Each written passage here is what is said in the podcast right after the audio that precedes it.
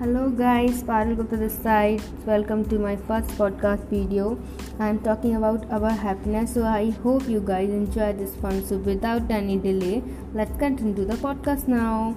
So our podcast video is no one is in charge of your happiness. Darling, you can start something new whenever you want.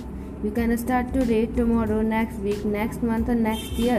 Whenever you want. So you can start to be happy again. You can start to smile again now. Take responsibility of your happiness. No one is going to take this responsibility, you know every day may not be good, but there is something good in every day.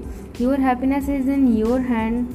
You may choose to be happy even during the time when you feel defeated, fail, or disappointed, depressed, or heartbroken. You should choose to be happy all time, even when some of your days are gloomy and some of your nights are long and you feel nothing but void.